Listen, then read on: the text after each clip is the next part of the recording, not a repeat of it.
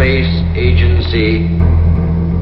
Our observatory reports that the pilotless fuel rocket has crashed on Angkor. Everything possible is being done to establish further contact with our astronauts.